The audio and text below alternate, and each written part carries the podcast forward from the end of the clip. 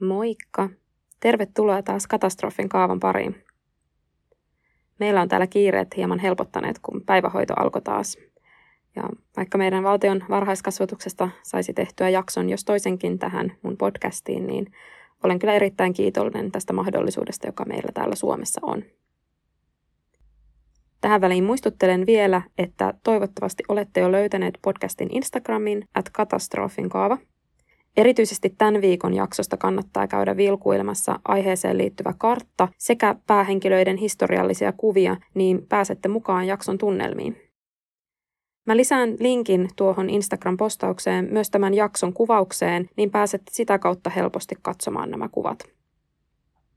Muistutan vielä, että podcastia voi halutessaan seurata lukuisilla eri alustoilla, muun muassa Spotifyssa, Podimossa, Apple Podcastissa ja Google Podcastissa. Ja arvostelutkin on erittäin tervetulleita. Tämän viikon jakso on sen verran pitkä, että pidemmittä puheitta mennäänkin suoraan asiaan.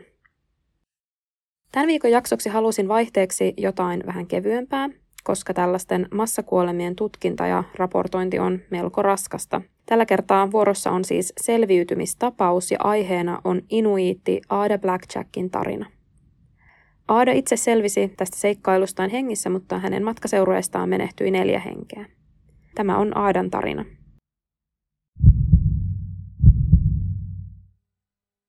Ada Blackjack syntyi 10. toukokuuta vuonna 1898 Yhdysvaltojen Alaskassa paikassa nimeltä Salomon.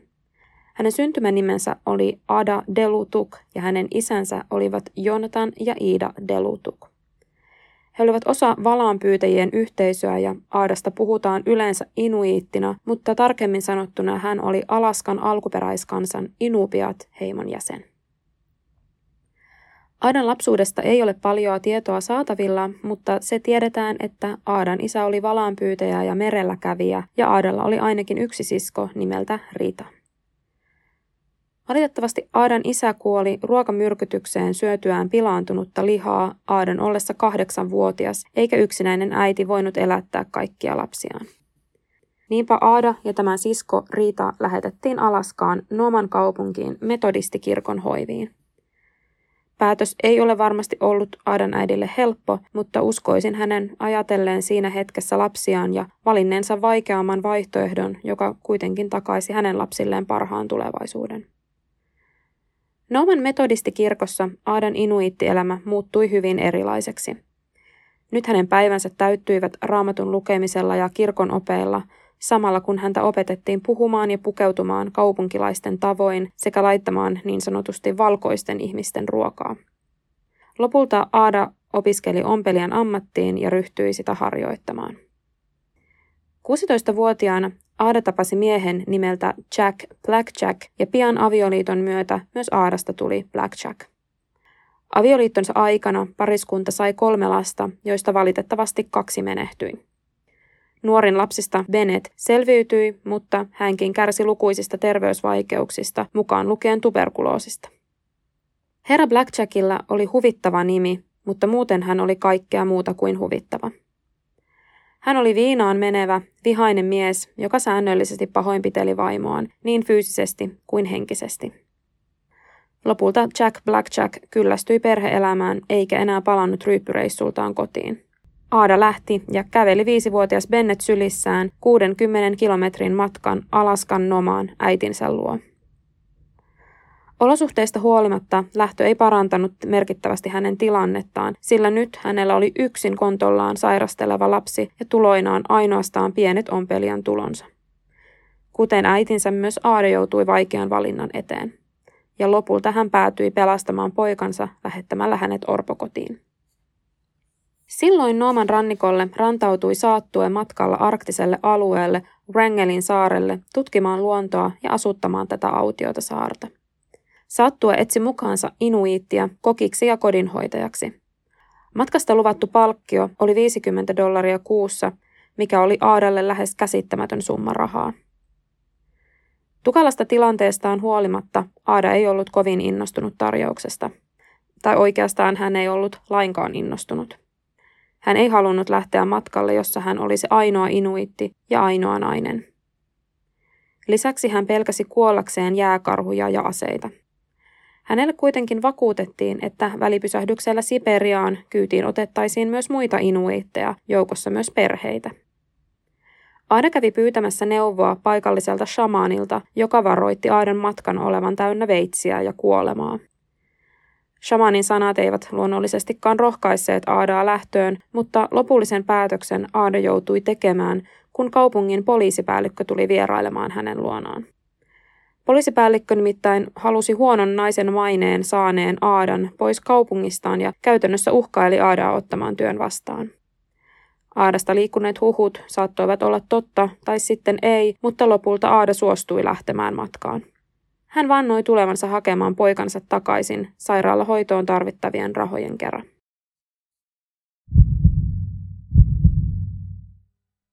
Wrangelin saarelle suuntaavan tutkimusmatkan takana hääri Kanadan kuuluisin tutkimusmatkailija Vilhjalmur Stefansson. Vilhjalmur Stefansson syntyi 1879 Kanadan Manitobassa ja oli islantilaisten siirtolaisten jälkeläinen.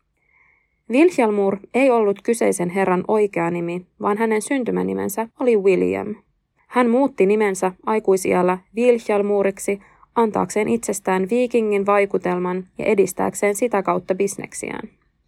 Stefansson osallistui pohjoisen alueen tutkimusretkiin jo 1900-luvun alusta saakka, ollessaan reilu parikymppinen nuori mies. Häntä arvostettiin hänen omistautumisensa takia, sillä tutkimusretkillään hän asui ja eli itse inuiittien joukossa noudattaen heidän elämäänsä. Hän söi ja pukeutui, kuten inuiitit, ja samalla oppi inuiteilta tärkeitä arktisen alueen selviytymistaitoja sekä inukitutin kielen.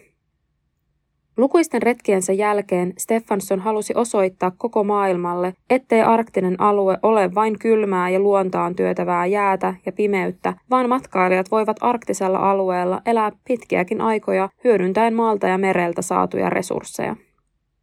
Vuonna 1913 Stefansson järjesti ensimmäisen ison arktisen alueen tutkimusretkensä nimeltään Canadian Arctic Expedition – Matka oli Kanadan valtion tukema ja Stefanssonia varoiteltiin lukemattomista riskeistä matkan varrella. Retkikuntaa pidettiin kokemattomana ja Stefanssonin laivaa Karluukkia matkaan sopimattomana. Stefansson ei huolista välittänyt, vaan kesäkuussa 1913 Karluuk-aluksella lähti kohti arktista aluetta 30 merimiestä. Uhkakuvat kävivät lähes välittömästi toteen ja Stefanssonin matkasta tuli täysi katastrofi. Karluukin juututtua jäihin, Stefansson lähti koiravaljakon kanssa metsästämään eikä koskaan palannut.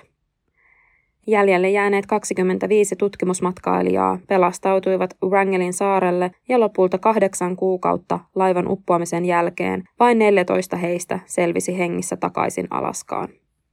Vaikka laivan kapteenia pidettiin tapahtuman jälkeen suurena sankarina, kritisoitiin tutkimusretkeä ja Wilhjalmur Stefanssonin toimintaa laajalti. Erityisesti pelastuneet miehistön jäsenet uskoivat Stefanssonin karanneen uppoavasta laivasta heti ensimmäisen tilaisuuden tullen. Stefansson ilmestyykin julkisuuteen vasta neljä vuotta operaation päättymisen jälkeen, jolloin hän kirjoitti aiheesta kirjan nimeltä The Friendly Arctic. Kirjassaan hän visioi, kuinka arktisella alueella voisi asua yhtä mukavasti kuin Havajilla. Vaikka retki oli pohjoisen retkikunnan osalta täysi fiasko, löydettiin lyhyen matkan lopputuloksena kolme uutta saarta, joista yksi oli haaksirikkoutuneen seurojen selviytymispaikka Wrangell Island. Wrangelin saari sijaitsi arktisella merellä 60 kilometrin päässä Venäjän koillisesta rantaviivasta. Saarelle pääsi veneellä ainoastaan kesäkuukausina ja jäiden aikaan saarelle pääsi vain patikoiden, mikä oli hengen vaarallista kylmyyden, jäiden sekä jääkarhujen takia. Wrangelin saari oli pinta-alaltaan 7600 neliökilometriä, suunnilleen Kreetan saaren kokoinen ja noin puolet Ahvenanmaasta. Saari oli kivinen luoto, jolla kasvoi tundran kasvustoa, mutta ei juurikaan metsää. Stefansson ei itse koskaan astunut Wrangelin saarelle jalallakaan, mutta silti hän iski silmänsä tähän kiviseen karikkoon. Kuulemiensa tarinoiden perusteella hän uskoi saaren olevan pullollaan arvokkaita resursseja sekä toimivan hyvin muun muassa lentotukikohtana ja välisatamana matkustettaessa muille arktisen alueen tuntemattomille saarille. Niinpä hän alkoi suunnitella uutta tutkimusmatkaa alueelle. Kanadan valtio ei ollut kuitenkaan enää Karluukin katastrofin jälkeen ollenkaan halukas tutemaan tätä retkeä rahallisesti. Yhdysvallat ja Iso-Britannia eivät myöskään halunneet olla missään tekemisissä Stefanssonin uuden tutkimusmatkan kanssa.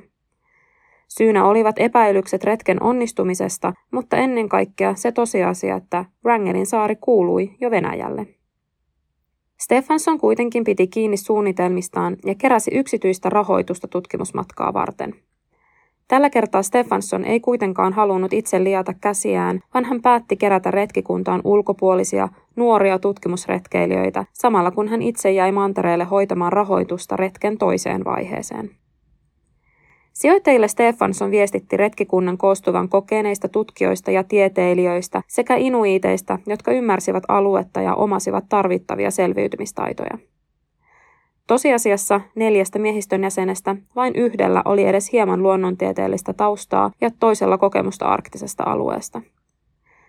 28-vuotias Fred Maurer oli ollut mukana Stefanssonin edellisellä katastrofaalisella tutkimusmatkalla Karluukin kyydissä ja piti ilmeisesti Stefanssonin retkeä sen verran onnistuneena, että halusi osallistua vielä toistekin.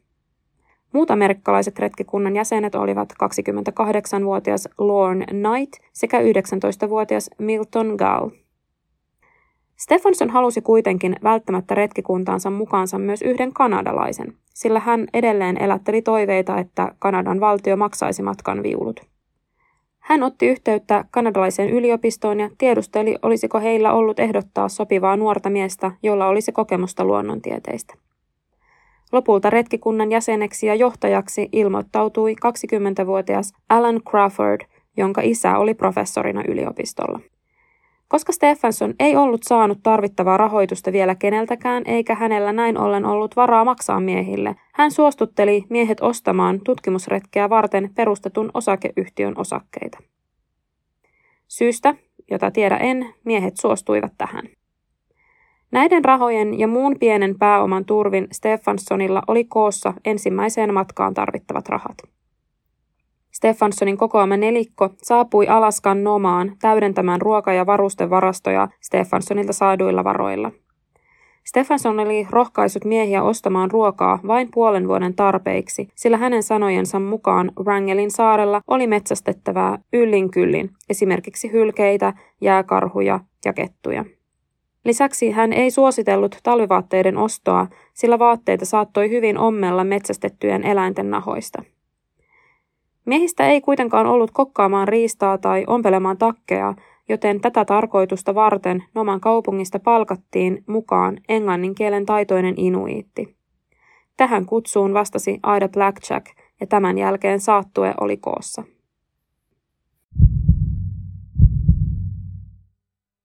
15. syyskuuta 1921 lähtivät Ada, Crawford, Knight, Moorer, Gall sekä laivakissa Victoria matkaan Silverwave-aluksella Alaskan Nomasta kohti Wanglerin saarta. Podcastin Instagramista löytyy kuva tästä matkaseurueesta ja kuvassa he ovat hyvin vakavana pukeutuneina lämpimiin vaatteisiin yrmyisen Victoria-kissan kanssa. Alun perin oli tarkoitus, että lisää matkaseuruetta ja erityisesti alkuperäiskansojen asukkaita liittyisi seurueeseen välipysähdyksellä Siperiasta. Kaikki muut matkalaiset kuitenkin peruivat ja Aadan suureksi kauhuksi Wrangelin saarelle suuntautuva retkikunta koostui vain hänestä ja neljästä valkoisesta miehestä.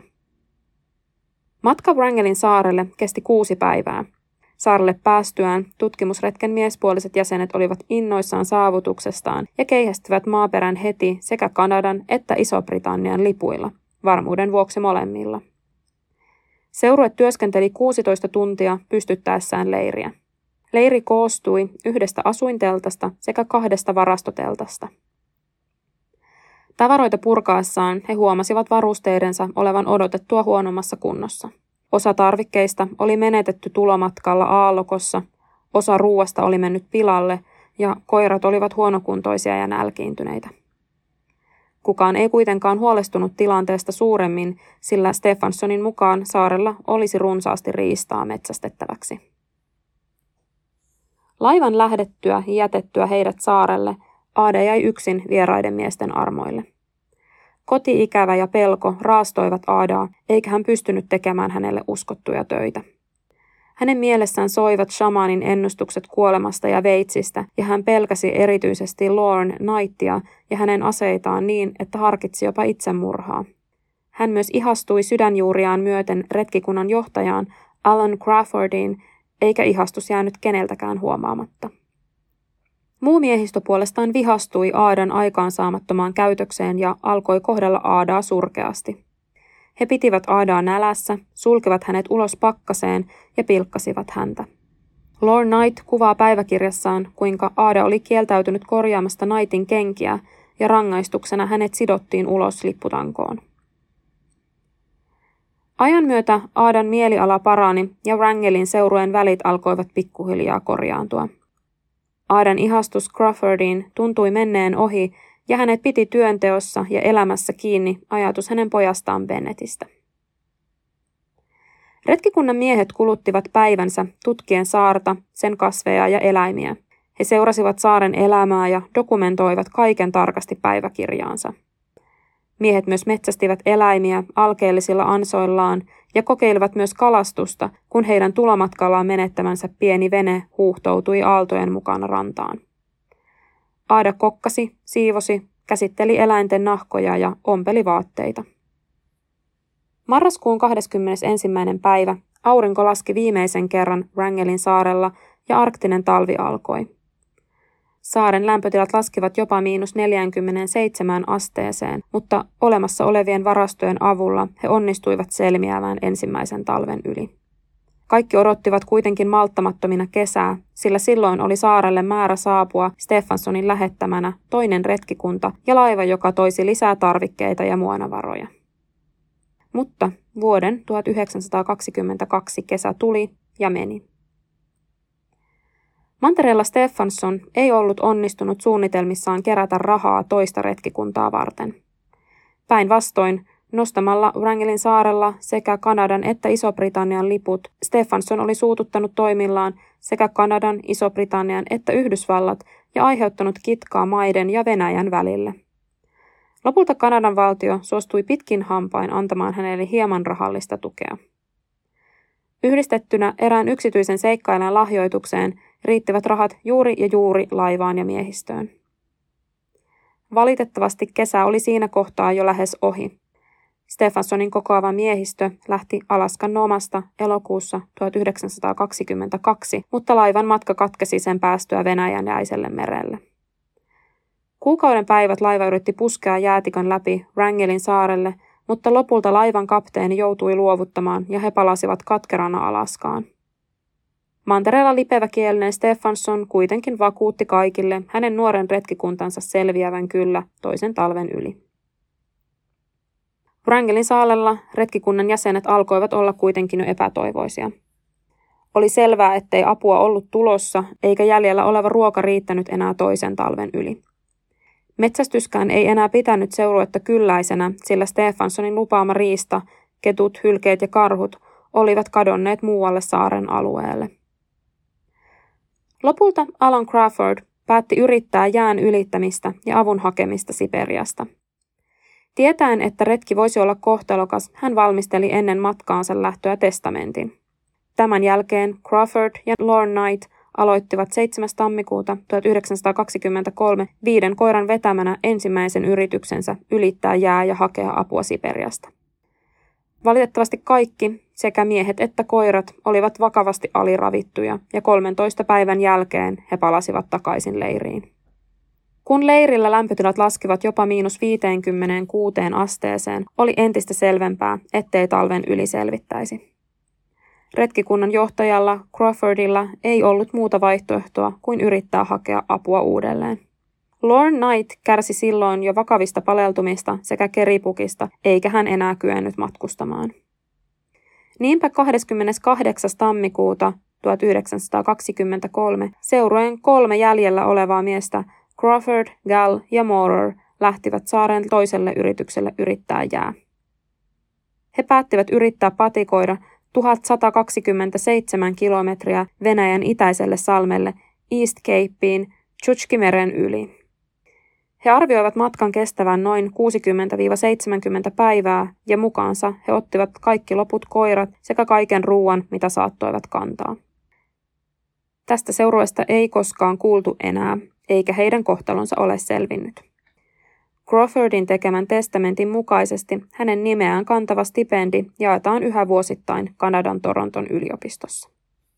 Crawfordin seurueen lähdettyä vakavasti sairas Knight sekä aseita ja jääkarhuja pelkäävä Aada jäävät yksin pimeälle ja jäiselle Wrangelin saarelle odottamaan joko apua tai kuolemaa.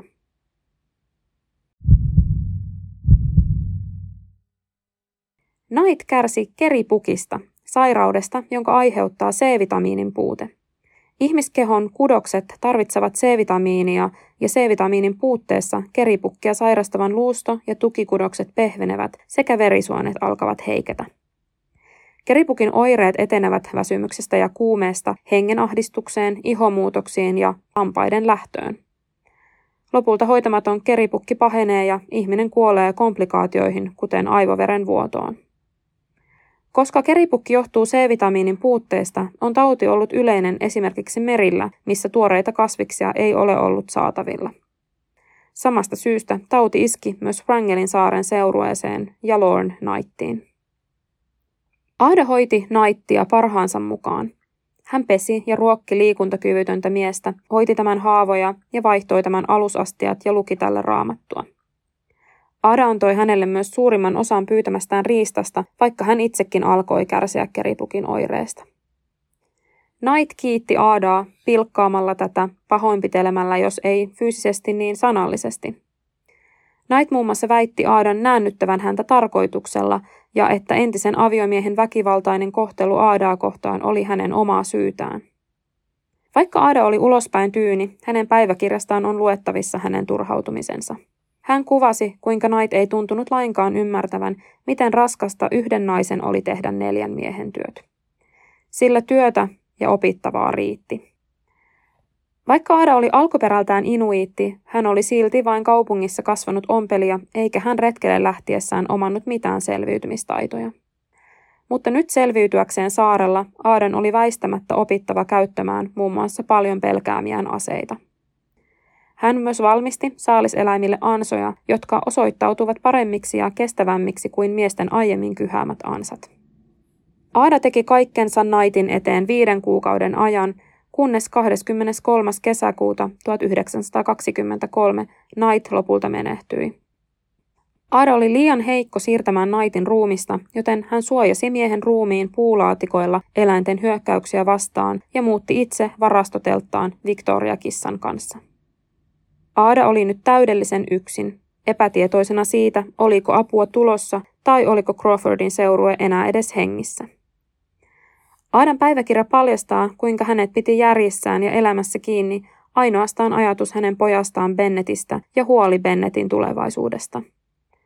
Aada pelkäsi, että mikäli hänelle kävisi jotain, lähetettäisiin sairasteleva Bennett väkivaltaisen isänsä hoiviin.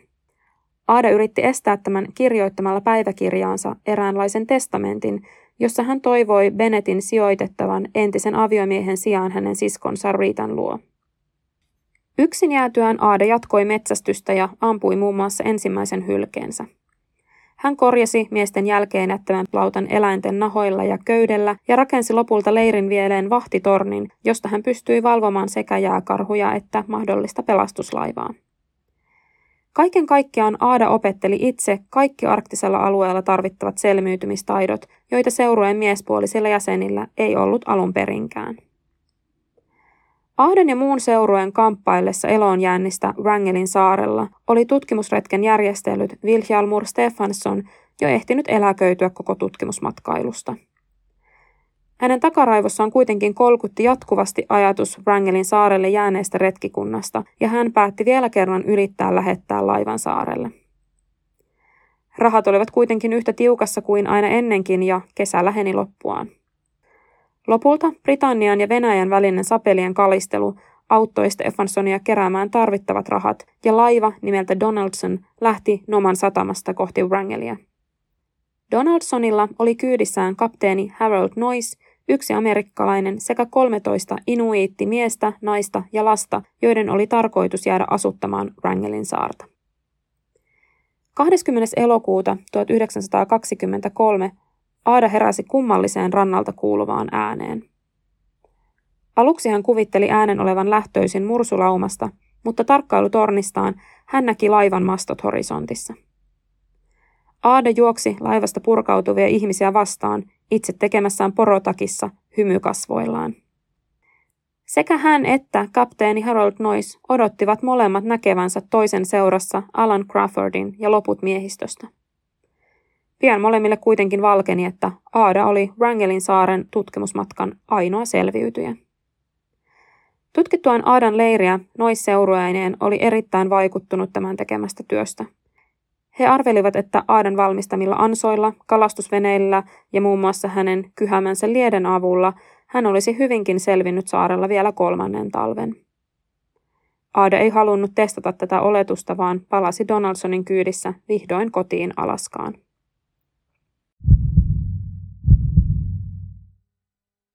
Aadan palatessa kotiin hänet otettiin aluksi vastaan sankarin tavoin.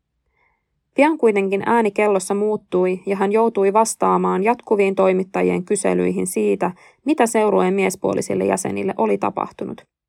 Häntä syytettiin muun muassa siitä, ettei hän ollut tehnyt tarpeeksi pelastaakseen Lorne Knightia, sillä kuinka terve mies voi kuolla, jos pienikokoinen nainen oli selvinnyt. Ada antoi retken jälkeen ainoan haastattelunsa Los Angeles Timesille, jossa hän pyrki oikaisemaan näitä huhuja. Hän kertoi ollensa saarella kaksi kuukautta yksin ja että se oli ollut vaikeaa, mutta nyt esitetyt syytökset olivat vieläkin vaikeampia kestää. Aada vakuutti tehneensä kaikkensa naitin eteen. Aadan päiväkirja oli ainoa todiste tapahtumista Wrangelin saarella, ja sen olisi pitänyt paitsi vapauttaa Aada moisista syytöksistä, mutta myös taata Aadalle leppoisat eläkepäivät. Kapteeni Harold Noyce kuitenkin varasti Aadan päiväkirjan lähes välittömästi, samoin kuin päiväkirjan, jota Lorne Knight oli pitänyt saarella ollessaan. Noissa Stefansson riitelivät vuosikaudet päiväkirjan omistusoikeuksista, mutta ne ovat onneksi säilyneet tähän päivään saakka. Stefansson, mies, joka ei ollut missään vaiheessa fyysisesti mukana tällä monivaiheisella tutkimusmatkalla, kirjoitti lopulta Wrangelin seurueen matkasta kirjan nimeltä Adventures of Wrangel Island. Hän lupasi osan kirjan tuotoista Aadalle, mutta näin ei valitettavasti käynyt eikä Aada saanut julkaisusta pennin hyrrää. Rahapulassaan Stefansson yritti myös myydä Wrangelin saarta ensin Kanadalle ja sitten Iso-Britannialle, mutta ajatus oli täysin naurettava, sillä edelleen saari kuului Venäjälle, eikä se ollut missään kohtaa Stefanssonin myytävissä. Saaren niin sanotusti käyttöoikeudelle kuitenkin löytyi ostaja, kun veljekset Carl ja Ralph Loman maksoivat Stefanssonille saaren oikeuksista ja oikeudesta lähteä noutamaan saarelle jääneitä asukkaita. Donaldson laiva oli tosiaan jättänyt taas asukkaita Wrangelin saarelle oman onnensa nojaan. Lumenin veljekset tekivät vielä yhden epäonnistuneen risteilyyrityksen Alaskasta Wrangelin saarelle, mutta juuttuivat jälleen jäihin. Lopulta venäläiset saivat tarpeekseen Wrangelin saaren valloitusyrityksistä ja elokuussa 1924 sotilaslaiva Punainen lokakuu karahti Wrangelin saaren kivikkoiseen rantaan. Kanadan lippu korvattiin Neuvostoliiton tähdellä ja vasaralla ja saarelle jääneet ihmiset vietiin Vladivostokin vankileirille. Saarelle jäänyt amerikkalainen Charles Wells kuoli vankileirillä, mutta punaisen ristin avustamana loput 13 inuittia sekä saarella syntynyt vauva pääsivät lopulta pitkän ja monivaiheisen kotimatkan jälkeen takaisin Alaskaan. Vilhjalmur Stefansson sai lopulta korjattua kovia kolhuja kärsineen maineensa ja pääsi takaisin tutkimusmatkailijoiden seurapiireihin. Hän kuoli vuonna 1972 ja epäonnistumisista sekä ilmiselvästä rahan ahneudesta huolimatta häntä pidetään erittäin omistautuneena tutkimusmatkailijana. Mutta mitä tapahtui Aadalle? Aada itse ei välittänyt mistään Wrangelin saaren ympärillä velloneesta keskustelusta. Hän halusi vain poikansa Bennettin luo. Kukaan ei varmaan ylläty, kun kerron, että Stefanssonin Aadalle maksama palkkio oli huomattavasti alun perin luvattua pienempi. Saarelta pyytämiään turkiksia myymällä Aada kuitenkin sai sen verran rahaa, että hän saattoi hakea poikansa pois orpokodista ja maksaa hänen lääkärimaksunsa. Hän ja Bennett muuttivat Yhdysvaltojen Seattleen, missä Bennett pääsi sairaalahoitoon. Seattlessa Aada tapasi myös uuden miehen ja sai syyskuussa 1924 pojan Billin. Aadan rahahuolet eivät loppuneet tähän, vaan muutaman vuoden kuluttua hän joutui jälleen laittamaan lapsensa orpokotiin sairastuttuaan itse tuberkuloosiin. Hän sai lapsensa takaisin vasta yhdeksän vuoden kuluttua. Aada päätyi lopulta viettämään vaatimatonta hiljaiseloa Alaskaan. Aadan poika Bennett ei koskaan parantunut täysin ja hän kuoli vuonna 1972 58-vuotiaana. Aada puolestaan kuoli vanhainkodissa 85-vuotiaana vuonna 1983. Aadan toinen poika, Vili, oli yrittänyt vuosikausia saada äidilleen näin ansaitsemansa tunnustusta hänen arktisen alueen seikkailuistaan.